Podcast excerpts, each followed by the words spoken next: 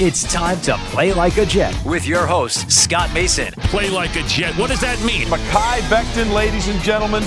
Human beings that large should not run as fast as Mekhi Becton did. And if you like people just abusing other humans, the Mekhi Becton tape is for you. Wilson going to the air. Chased out by Daquan Jones. Wilson looking end zone wide open. Touchdown! First NFL touchdown for Zach Wilson.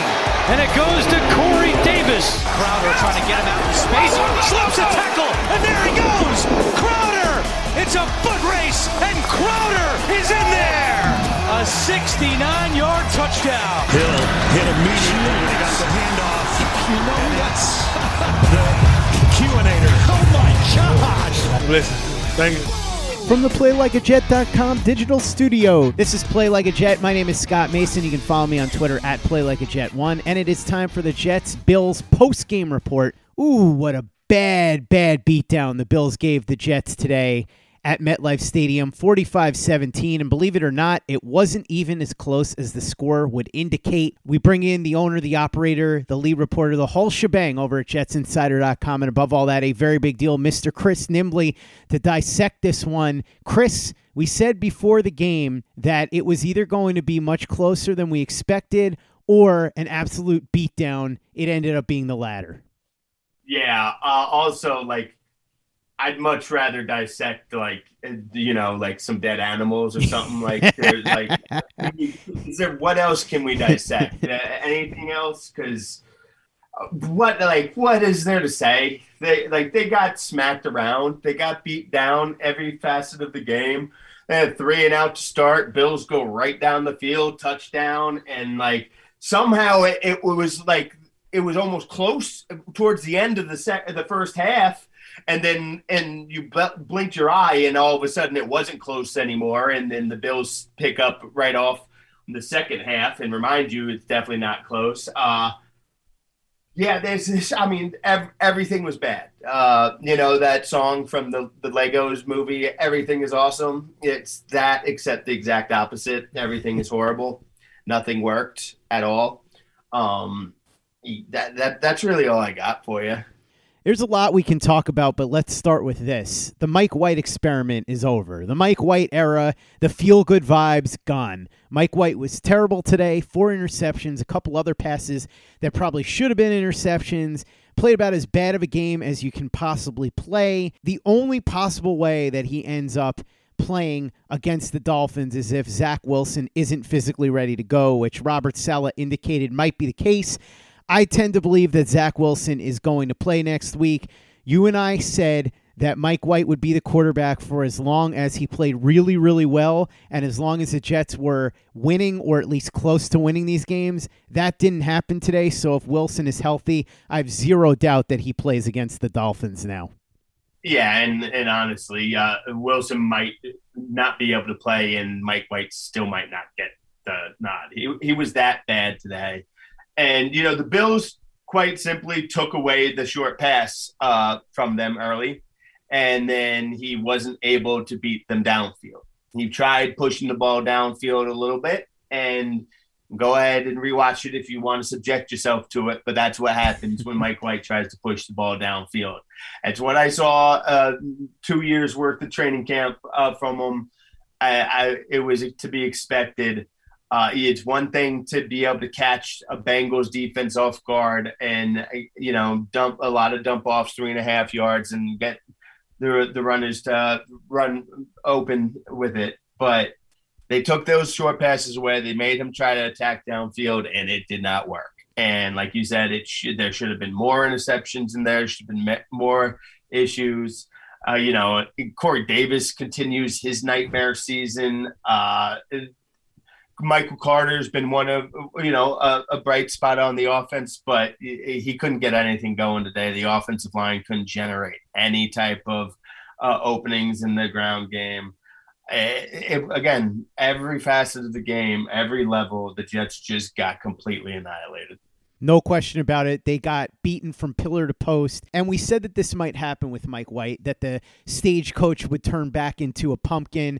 The Bills have the best defense in the NFL, and we figured that they were certainly going to watch the tape and figure out if they took away the short stuff and made Mike White go deep and down the field, then he was going to struggle, and that's exactly what happened. So now the league has figured out Mike White. It took them a grand total of seven quarters, and everybody can see right in front of their face that Mike White is what we always assumed he would be, which is maybe a decent backup and nothing more than that, which is fine. That's okay. There's nothing wrong with that, especially considering that there was nothing invested in him. But I think the Mike White fairy tale has now finally come to a close. Corey Davis, as you said, just absolutely brutal, making that catch and then fumbling. He has had a really rough year. If you look at his production, it's not terrible, but if you look behind the box score, that's where you see the passes that he dropped, the passes that he should have caught that led to interceptions, this fumble. It has not gone the way that the Jets expected for the receiver that they paid $12.5 million. Elijah Moore got another touchdown, so that's a bright spot, I suppose, in mop up duty. He's now had four touchdowns in the last three weeks. If we're looking for bright spots, the offensive line did not do very well today either. And then you look on the defensive side of the ball there were some players that had moments. Quinnen Williams got in on that big play along with Sheldon Rankins and Shaq Lawson, where they were able to make a big stop on third down. And Quinnen Williams was triple teamed on the play. So huge play right there by Quinnen Williams. But there wasn't enough of that throughout the game. And I'm going to get into the coaching in a bit. But first, I just want to talk about how we said the Jets were susceptible to screens and dump offs. And certainly they have been susceptible to that all season.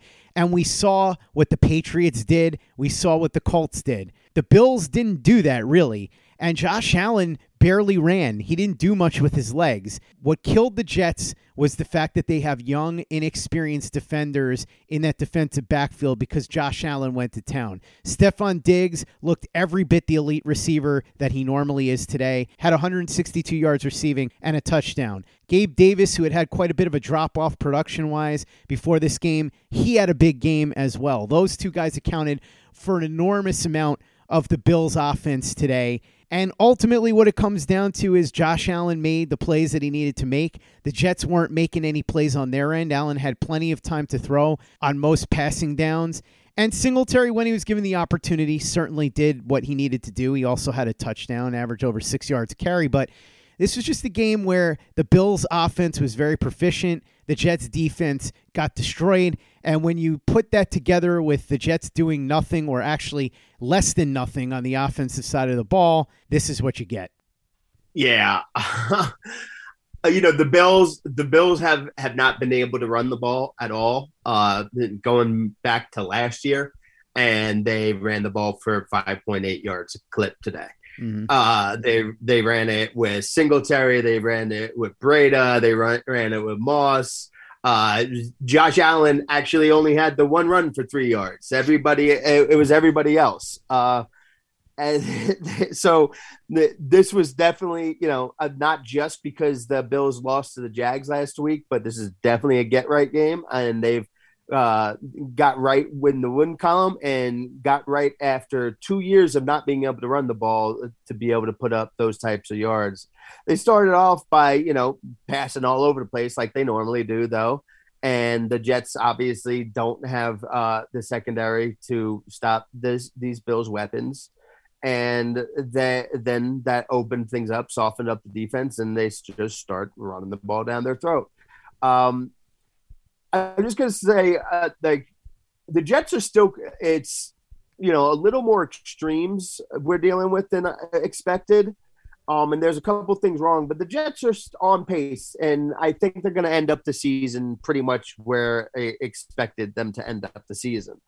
Uh, the the lows are at worse than expected, uh, and even the highs were were higher than expected. But go back to training camp. Go back to us talking about you know the Robert Saleh not wanting to get a veteran corner, uh, about putting so much uh, you know responsibility on the shoulders of undrafted rookies at linebacker. Uh, you know, like go back to all these po- points and it it was obvious at the time, and it's even more obvious now that the the coaching staff and front office were saying, "Yeah, we're going to be taking our lumps this season." That's what this season is about. It's the start of this organization and this coaching staff and all that, and it's the start, the first year in this system. But we don't have the horses to run this the way we want to. Uh, that that was obvious from training camp and, you know, we all get caught up, especially when you see for the third time in a year a team almost hang 50 on them. And you get caught up in the emotion and just, oh my God, this is horrible. I, I, I think I've ever seen. But again, going back, this is like they were relying on so many undrafted rookies, and then they've had you know injuries again. It happens every year, but their entire they they're missing both starting safeties uh, you know, obviously the Jarrad Davis signing that experiment. Uh, yeah, I, I think we, I can call that experiment at this point already. Um, and maybe that's some bias creeping in from what I saw there, but that did, that didn't go isn't going well right now. So I just I, I'm uh, as I've said over the past couple weeks, it's still jarring to see a Jets defense be so bad against the run, but that they they signed up for this. They knew this year it was going to be about taking their lumps, and they they relied on those guys, and now they're feeling the effects of relying on you know such a a, a roster with so so many holes and trying to fill those holes with young undrafted rookies.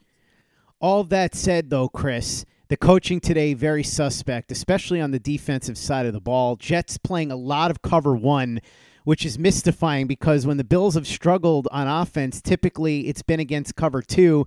This almost felt like Saleh and Ulbrich were trying to outsmart themselves.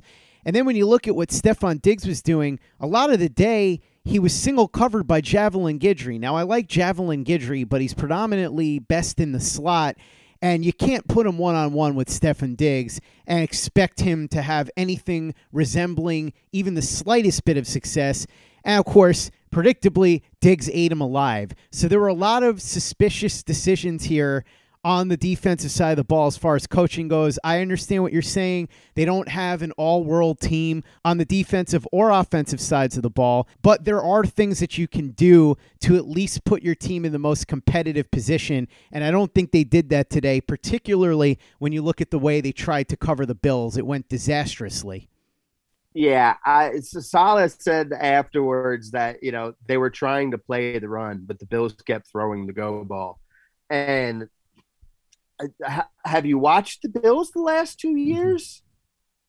Because like, why? If you paid any attention to the Bills in the last two years, I know you guys are really bad at the run, the worst run defense in the league, but the Bills like to throw the ball make play the the pass and make the uh, Bills beat you on the ground before you start playing the run. And Chris, um, if I could interject, if you've decided you want to sell out to stop the run, but then you see what the Bills are doing in the pass game, make an adjustment.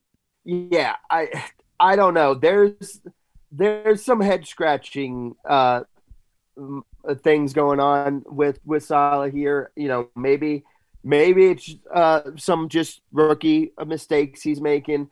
Maybe he's uh, it's just like an he's overwhelmed because there's so much wrong with this roster and he's got to cover up so many things.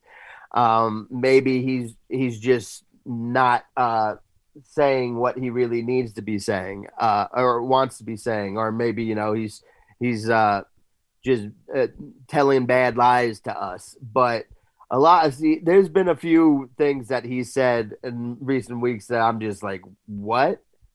If that's what you think and that's what you believe, that's super concerning. Um, so yeah, it, he's gonna have to get a lot of stuff fixed and, and and figured out. The rest of the coaching staff as well.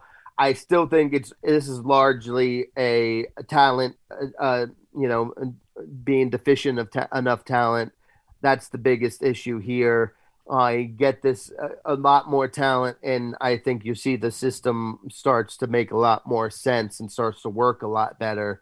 But you know, there's there's nothing you can do about the talent right now. So uh, there's there's still a bunch more games left. We've we've just barely crossed over the the midpoint, and you know I wrote in the article that it's now this this time of the season where we can just kind of let the you know we're used to this. Let the coaches worry about any type of tweaking to uh, game plans and adjustments and yada yada it's time to turn our attention to the offseason for the most part here, and that's a familiar place for Jets fans to be.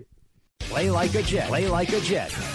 As I was saying on Twitter, and I hope this doesn't end up being the case, but if we continue to see questionable coaching decisions like this, and if Zach Wilson doesn't come back and improve significantly over the course of the rest of the season, Jets fans are going to be in a really tough position because they're going to be wondering if the GM, the coach, and the quarterback were all mistakes. And I hope it doesn't come to that because after everything that's gone on the last bunch of years, if Jets fans have to question all of that again, it is going to be an absolute morale killer for this fan base. So fingers crossed that they start to at least turn the corner in terms of turning the tide whether or not that happens, we'll have to wait and see. But one of the players that is going to be a part of the solution going forward, at least this year, if there's going to be a solution, is Brandin Echols, who has started at corner this season, got hurt. He's been banged up a little bit, but he's managed to play. This game, he came out with an injury toward the end. Mike White ended up getting hurt, so we talked about whether or not Zach Wilson will be ready. Who knows what the story is there? Chris, what do we know about those injuries and anything else that may have gone down injury wise? Yeah, not much yet. Uh, it was a quad for Echols. Uh, we'll, we'll, get uh, more tomorrow, um, I'm sure, on the conference call, and then uh, a little bit of update, and then they don't actually have to give us the uh, full injury information till Wednesday. So we'll we'll, we'll probably get uh, updates there. If it's they're minor, then we'll get them uh, explained fully tomorrow. If there's anything uh, you know questionable, questionably serious, or could potentially be serious, then uh, we'll get news that you know that we got to wait for them to get an MRI or something along those lines and, and let that clear up. But r- right now, that's that's all the extent of what we got. Chris, let's go inside the locker room. What do we hear from Robert Saleh and some of the players who spoke? Not a chatty group today. Um, you know, Saleh, Listen, he he wasn't uh, very like you know demonstrative or angry and screaming. He just kind of looked like beaten down, resigned. Uh, looked like you know the team played is basically what it was. He said that uh, the D7 system prides itself on improving as the season, go- season goes on, but clearly that's not happening now. Um, he also said that uh, you know uh, Zach Wilson might not be 100% healthy to, to play next week. Uh, so don't, you know, he said uh, he's still dealing with stuff and not sure if he'll be ready. So that's, you know, that's that's not uh, great to hear because you would like to see uh, Zach Wilson get back and get to see if he's learned anything during this time. Um, but yeah, there there wasn't a whole lot else from Saleh. Like I said, he he said that they were playing uh, playing the run, and the Bills just kept passing. And honestly, once he said that, I my brain kind of checked out on the rest. But I, I have stuff here, but you know, not too much more interesting. Mike White uh, was is talked. He was you know really hard on himself. Uh, he, you know, especially for uh, the mistakes and the turnovers going down there, but I, I just I don't know what else could expect from Mike White. It was going to be, you know, it was always going to be an uphill battle for him this week, and uh, the Bills came out with the game plan for him, and he just doesn't have the physical ability and the talent to do anything else to counter it. Um, he did it. You know, I don't like doing this, but I'll just I'll just give you a quote from Mike White. Uh, we have to be able to make adjustments to that. About the, this is about new, the Bills neutralizing the short passing game. We have to be able to make adjustments to that. We ha- have to in game be able to see what they're doing and know that, be able to identify and attack it. He says we there, and you know, there's I I I hate trying to do the whole parse the words thing. sometimes you can tell when somebody does something very deliberately that way. You're sitting there talking to a group of reporters after bad loss. We, uh, me, sometimes words just slip out. But it is interesting uh, that it, it, it, you could, could very easily read that quote as an indictment of LaFleur and the offensive coordinator that he wasn't able to identify a way to that to neutralize what the the Bills were doing. So you know, if that is the case, it's not a great quote from Mike White either. But also, uh, if it's not the case, there's some merit to it. Uh, but also, it, it's hard to say too much about that because, again, that's that short passing game is the only way you can win and succeed with Mike White. So if the team's going to shut that down, there is there is nowhere else to go. The only other place to go is push the ball downfield and four turnovers. Two stats that Rich Cimini tweeted out that I thought were worth mentioning before we go, Chris. The 2021 Jets are the first team to allow at least 45 points three times in a four game span since the 1966 Giants. And then here's another fun one. The Jets have allowed 175 points in their last four games. That's the second most points allowed in a four game span by any team since the 1970 AFL NFL merger. The Titans allowed 177 points in a four game span in 2004. So, in case you were wondering how things are going for the Jets and specifically the Jets defense, that should tell you just about all you need to know. Chris Nimbley, the owner, the operator, the lead reporter, the whole shebang over at jetsinsider.com. And above all that, a very big deal. Thank you so much for coming on and breaking down this Jets pummeling at the hands of the Buffalo Bills 45 17 at MetLife Stadium. The Jets are going to be home again next Sunday at MetLife Stadium as well against the Miami Dolphins. So we'll have plenty of coverage leading into that game. And then, of course, post game coverage as usual. In the meantime, check out everything Chris is doing at jetsinsider.com and follow him on Twitter at CNimbly and at Jets Insider. Check out everything that we're doing at playlikeajet.com and the Play Like a Jet YouTube channel. You better believe you're going to be getting some film breakdowns from the Thunder from Down Under, Luke Grant, this week. A lot to talk about. There were some pluses, but mostly minuses. So you'll get a little bit of both on the YouTube channel. Watch all the videos and subscribe if you haven't already.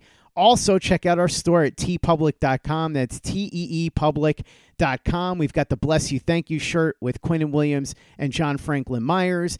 The Zach Says Go Long shirt. Hopefully, Zach Wilson is able to come back in time for the Miami game. The Zach the Ripper shirt, the Play Like a Jet logo shirt. It's all there courtesy of our talented artist who is Luke Grant's significant other, Alex. You can find her drawings at underscore can I be frank on Instagram. And make sure you give us a five star review for the podcast on iTunes if you haven't done that already. Easy way to help out the show if you like what we're doing. Doesn't take you much time, doesn't cost you any money, but it goes a long way to help us out. So if you could go ahead and do that for us, we'd be quite grateful. And for the latest and greatest in New York Jets podcasts and content, you know where to go. That's Play Like a Jet Digital and PlayLikeAJet.com.